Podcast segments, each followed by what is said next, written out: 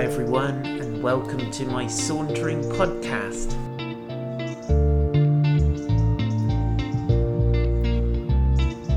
My name is Paul White, and I live in a gorgeous place called Weymouth. And this podcast is a collection of saunters that were born in lockdown, but it's also got some additional stuff which is just fresh, hot off the press.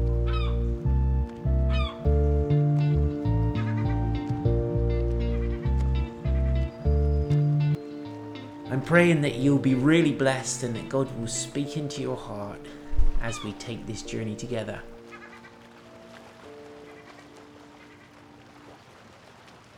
So please go ahead and hit the subscribe button to keep updated with the very latest Sauntering podcasts. Good morning. Good morning, dear friends. As you can see, I have reverted to back outside. If you're joining on the radio, you may hear some background noise. Um, it, I will give you a little audio description. I'm sitting in the garden, the sun is pouring down, the sky is blue, there's the sound of a boat in the background, and birds tweeting, and it's just too nice to be indoors. So here we go, we're on um, chapter 10 of 1 Corinthians today. So let's pray as we do and welcome the Holy Spirit. Holy Spirit, we welcome you. We invite you to speak to us and shape us and challenge us and move in our hearts deeply. And let us fall in love with Jesus more and more today. Amen. Good morning, Kathy. Uh, so here we go. Paul's continuing on. He says, oh, For I want you to know, brothers, that our fathers were all under the cloud and all passed through the sea and all were baptized into Moses in the cloud and in the sea and all ate the same spiritual food, and they all drank the same spiritual drink. Good morning, Fran. Yeah, Captain Squawky will probably put in an appearance. You're right. So they drank from the spiritual rock that followed them, and that rock was Christ. Nevertheless, with most of them, God was not pleased, for they were overthrown in the wilderness. Now, that's quite a tough and challenging, interesting little intro Paul's saying, listen, you know the story of the Exodus. You know about our forefathers. They went through the sea with Moses, and that was like a baptism. Moses brought them out of slavery in Egypt, and that's a powerful picture of Jesus bringing us out of slavery to sin and death and brought, bringing us into freedom, into the promised land, the provision of God. And, and whilst they were going through the sea, it was like a baptism. And Paul says this was like they were baptized into their deliverer, Moses. They went through that experience with Moses, just as we, when we come to Jesus, are baptized into him. Good morning, Kathy and Phil and Chris. Um, they were baptized into Moses. And so uh, they also he also says that like the cloud they were baptized into the cloud which is a picture of us being baptized in the holy spirit and coming on being surrounded and infilled by god's incredible powerful presence. And and they they literally saw the visible expression of the glory of god in the cloud by in daytime it was like a big cloud over them and at night time it was like a pillar of fire. And they saw that day after day after day. And paul's saying they they ate spiritual food. They drank spiritual drink. They drank from this rock which paul says followed them through the wilderness. I mean that's bizarre. The the rock that moses hit the first time with his stick and he was supposed to speak to it the second time. He hit it again, didn't he? And God was angry with Moses for hitting the rock twice because he was only supposed to hit it once. And you always think, what was that all about? And it's because the rock wasn't just a rock, the rock was the person of the Messiah, the Christed one, Jesus. Um, and so, just as Jesus was kind of struck by God once and from Jesus. This is so loaded with metaphor. You can, I haven't really got time to unpack it, but you can read my book. it's in there. Little plug, shameless plug. Um, the uh, Jesus had to be struck once and as by God and, and out of him then flowed his lifeblood, which is what washes our sins away and cleans us up and makes us holy. And they, when Moses hit the rock twice, God said, You've done something bad, Moses. You disobeyed me. And he caused Jesus to be, it was like he was smiting Jesus twice. Anyway, we could go into that in a lot more detail. I'm going to leave it as a sketch, and hopefully, you will be um, interested in pursuing that a bit more. But what's the important the the point Paul is making here is they had all these incredible experiences. They were like the water coming from the rock and the manna they picked up from the ground was almost like Holy Communion. If you imagine the water coming from the rock being a picture of the blood of Jesus and the manna on the ground being like the bread of life, Jesus said, I'm the bread of life. When they picked it up and they ate this spiritual food and drank this spiritual drink, it was like a foreshadowing of Holy Communion or the Eucharist, whichever language you like to prefer. Good morning, Sarah and Sally. And so he says, nevertheless, in spite of all these incredible things that they experienced, they managed to somehow miss the point completely. And many of them died in the wilderness, and, and not just through old age. There's a fly wants to get inside my glasses. Um, not just through old age, but sometimes through a direct intervention of the judgment of God because their, their behavior had provoked God to such an extent. And so, verse 6 says, Now these things took place as examples for us that we might not desire evil as they did. Now, the word there, desire, is a really important word that's going to keep coming up and it's epithumio and it's to crave or to lust after, to set your heart on something strongly. And it's the same word that appears in the commandment in the Ten Commandments where it said, You shall not covet. Commandment number ten. You shall not covet your neighbor's ox or his ass or anything else, his wife, anything else that's your neighbour. And what it really is saying is I am dissatisfied with what God has given me. I need that. I am beginning to develop a lust and a craving for it in our hearts, which becomes a powerful desire. Now, anyone who's experienced lust in their lives will realize that actually lust just begins in, in and literally can develop into something very strong in just a few seconds but it's like we have to pull the very fact that that commandment is in there you shall not covet, it means that it is possible to live a life that is not covetousness, not covetous. And where and anyway, Paul's warning us against that here, and he said, Now these things took place as examples for us that we might not desire or lust after evil as they did. Do not be idolaters, as some of them were. As it is written, the people sat down to eat and drink and rose up to play. Now, the picture there is just of the time of the golden calf when Moses was up the mountain a long time and uh, he didn't come down and the Israelites got frustrated and they said, We want a God that you can see and a God that lets us have fun and do the kind of stuff that other people get to do. We don't like this miserable God who just who hides himself and then tells us not to do certain things. And so they got they they made this golden calf. They got Aaron to construct it to cast it in the fire with using gold they brought back from slavery. And they began to worship this thing, but it, when it says they got up to play, the implication is that their play was um, a, a, euphemism for an orgy, a sexual orgy, where they began to do all kinds of things that God had not permitted them to do.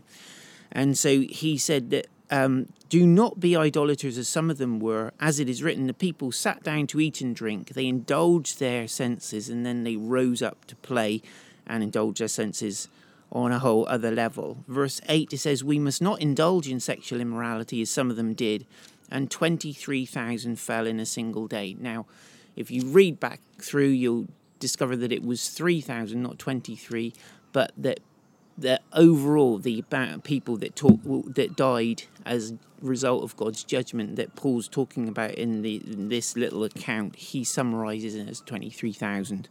So don't get lost in the arithmetic. And he says, We must not put Christ to the test, as some of them did, and were destroyed by serpents, nor grumble, as some of them did, and were destroyed by the destroyer. Now, this is interesting because sexual immorality and grumbling don't, or covetousness and grumbling, don't seem to be necessarily very connected, but they absolutely are because when we lust for something that isn't, it's like we desire strongly something, we set our heart on something that isn't ours, that we God has not given to us. And grumbling is where we're dissatisfied with what God has given us and we complain against Him and allow bitterness to grow up in our hearts against Him. And Paul's saying, listen, these things, both of these things are from the same root and they're really bad. And and actually it's putting Christ to the test. It's somehow an offense to Jesus himself.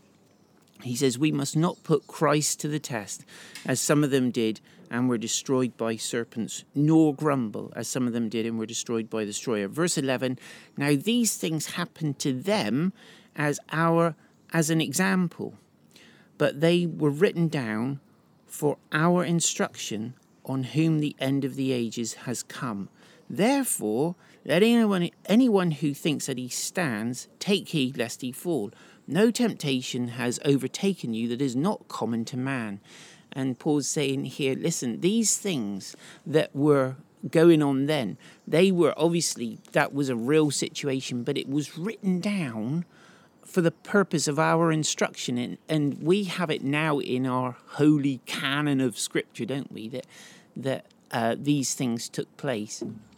But Paul says, let's be instructed by them, let's learn from them, and not make the same mistakes as these people did.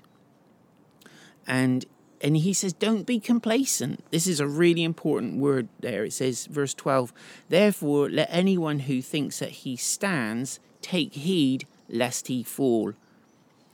And then he goes on to say, No temptation has overtaken you that is not common to man. God is faithful, and he will not let you be tempted beyond your ability, but with the temptation, he will also provide the way of escape that you may be able to endure it. And so, so I think sometimes when we face temptation, we think, oh, this is just too much for me. I can't bear it. You know, nobody's ever been tempted like me before. No one's had this same pressure to go off track. This desire that's in me is such a strong desire. Surely, this is, you know, I'm being singled out for a particularly strong temptation. Therefore, I'm going to just buckle and give into it. And Paul's say, no, every the temptation you're having is actually just common to human beings. It's just how it is.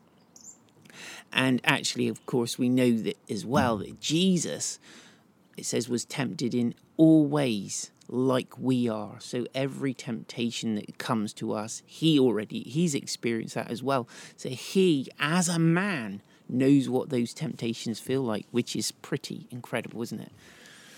So, Jesus himself, so he says, don't be complacent, but also look for the way of escape that God's given you in that time of temptation. Take evasive action. When we've been doing Fresh Start, it's really interesting because we're talking to people whose lives are controlled by some kind of life controlling behavior, be it an addiction to alcohol or drugs or pornography or whatever.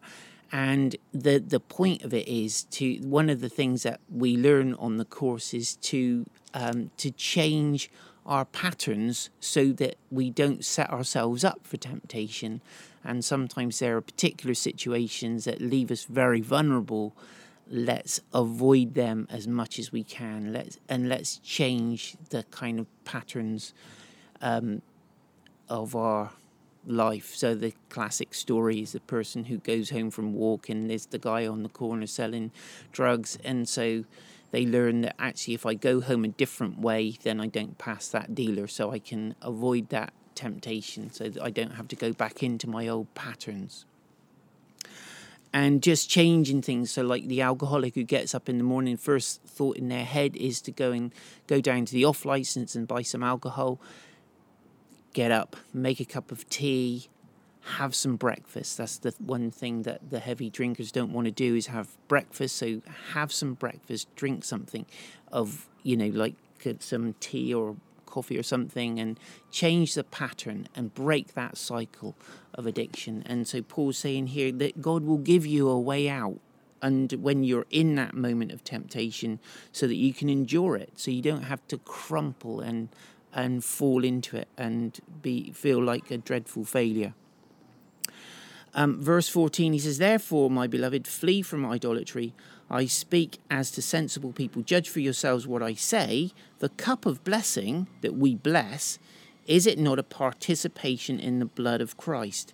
The bread that we break, is it not a participation in the blood of in the body of Christ? And now Paul's picking up on this theme of the bread and the water that they ate and drank in the wilderness, and he's saying, For you and me, when we eat and drink the bread and the wine, that we bless, that is a cup of blessing. It's a cup of good news. It's a cup of a good word. A blessing means a good word spoken over you.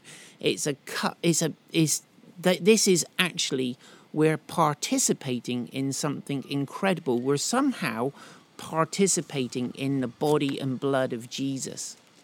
And this is what we would call mystical. It's a mystery. We don't understand how it can be, but the word there for participate is koinonia, which is the word we use for fellowship, but it also means having things in common, becoming a partner. And so somehow when we eat and drink the bread and wine, we're becoming a partner with the body and blood of Jesus, but also with each other and with also with believers around the world. And it's just an incredible um, thing that's going on, an incredible mystical coming together of you and me with the body and blood of Jesus, with Jesus himself, and with his family around the world. Just totally incredible. And then he says, verse 17, because there is one bread, we who are many are one body. So the symbolism is one loaf one body and we're all participating, we're all enjoying and sharing this one loaf together, and we're kind of indicating that we're part of one family, but one body of Jesus. We are his body, incredibly so. Verse 18 Consider the people of Israel. Are not those who eat the sacrifices participants in the altar? And he's saying, when, when these guys eat when when they brought their sacrifices to God, they were participating in that whole event and having fellowship together with God. Verse 19, what do I imply then? That food offered to idols is anything, or that an idol is anything? No, I imply that what pagan sacrifice they offer to demons and not to God. I do not want you to be participants with demons. You cannot drink the cup of the Lord and the cup of demons. You cannot partake of the table of the Lord and the table of demons. Shall we provoke the Lord to jealousy? Are we stronger than He? And Paul now is going back to this whole theme about eating food that's been sacrificed to idols. And he says we need to understand that when people engage in idol worship, they're having and eat the meal that's prepared for the idol and all this kind of thing. That in the same way that we have fellowship with Jesus and are one with Him, they're having fellowship with demons and are making themselves one with the demons. So this is idolatry is a very horrible, sneaky thing. And the images that come along with that, we don't want them in our homes. We don't want to in any way buy into that kind of relationship with demonic powers. And Paul says, we're not talking, we're not saying that idols are anything, but there is a demonic power and presence behind the whole practice of idolatry that draws us in and makes us kind of connected somehow with those demonic beings. We need to leave all that alone. So, verse 23, he says, Are not all things are lawful, but not all things are helpful. All things are lawful, but not all things build up. Now that's that same word we had before, um,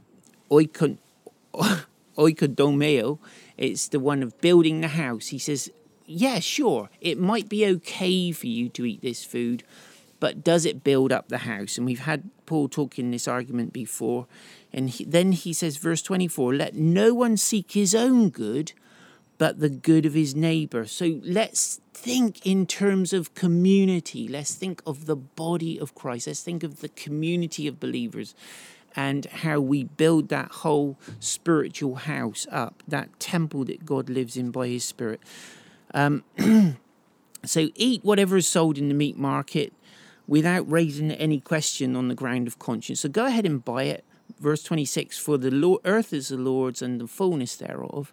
If one of the unbelievers invites you to dinner and you are disposed to go, so say you get invited to an unbeliever's house, eat what is set before you without raising any question on the ground of conscience. So rather than saying, Oh, before we eat, can I just check? Is this food sacrificed to idols? No, wrong question. Just enjoy it. Just eat it with a clear conscience. But if someone says to you, This has been offered in sacrifice, then do not eat it for the sake of the one who's informed you and for the sake of conscience.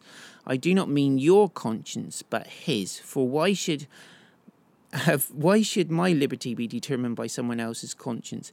If I partake with thankfulness, why am I denounced? Because of that for which I give thanks. So, what he's saying is if they can be bothered, if they're concerned for you enough to inform you that the food has already been sacrificed to idols, we'll say, Well, Dad, no thanks. That's really kind of you, but no thanks. I'll just take a cup of tea and I'll make some other kind of, you know, settle for a vegetarian option or something. Um, but if they don't bother to tell you, just enjoy and trust God is looking after you. And let's not get too finicky about it, or we're not sure what the word there is. Anyway, he says, If I partake with thankfulness, why am I denounced? Because of that for which I give thanks. So basically saying my my thanksgiving to God is acknowledging him as the source of it. I'm having fellowship with him, not with the idols, blah blah blah. Verse 31. So then, whether you so whether you eat or drink or whatever you do, do all to the glory of God. Give no offense to Jews or to Greeks or to the church of God, just as I try to please everyone in everything. I do, not seeking my own advantage, but that of many, that they may be saved. Be imitators of me as I am of Christ. Now, we said, didn't we, that this is the whole point of this letter. Paul's trying to say, look, I want you to become a radical disciple like me. I want you to be someone who lays down their life for the body of Christ and for the salvation of the world. I want you to, when you're in someone's home, to conduct yourself in such a way that you win them for Jesus, that you don't drive them away by your religious pomposity, but at the same time guard your heart and guard your conscience and help to guard that person's conscience if they've felt it necessary to tell you that this food has had another purpose then politely decline it. God bless you everyone. Have an amazing day. My computer's just cut out which means the radio has stopped. Anyway you guys have an amazing day and god bless you. May the favor of his hand be on you. In Jesus' name, Amen.